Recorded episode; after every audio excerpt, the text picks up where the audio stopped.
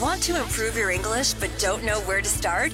You're at the right place. Welcome to How to English. And here's your host, Oliver. Hello，欢迎来到英语怎样学。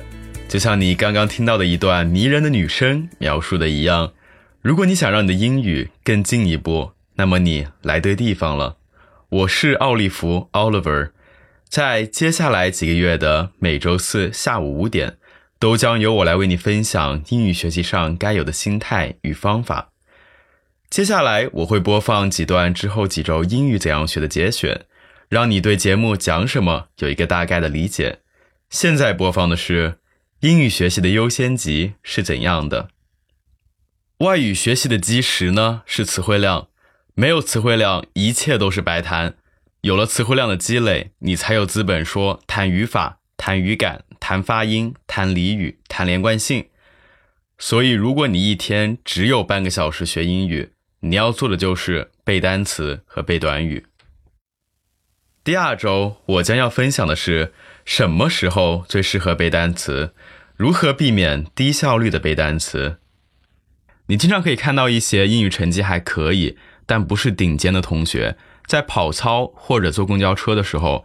也手拿着一本背单词的小册子，一心二用，效率低是第一点。你不读出来的时候呢，效率更低；读出来影响他人又是第二点。这样下来，你看似花了很多时间在背单词上，实际上只是瞎努力，感动了自己，成绩提不上去。背的大多呢，也是死词汇，听不懂也不会应用。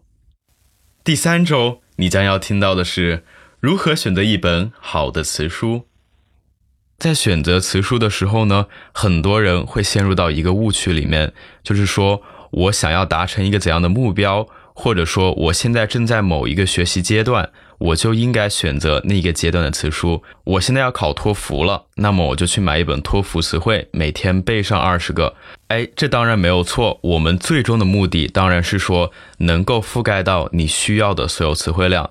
但是当你的英语水平还没有那么高的时候呢，一味的寻求最难最多的词汇书，反而是适得其反。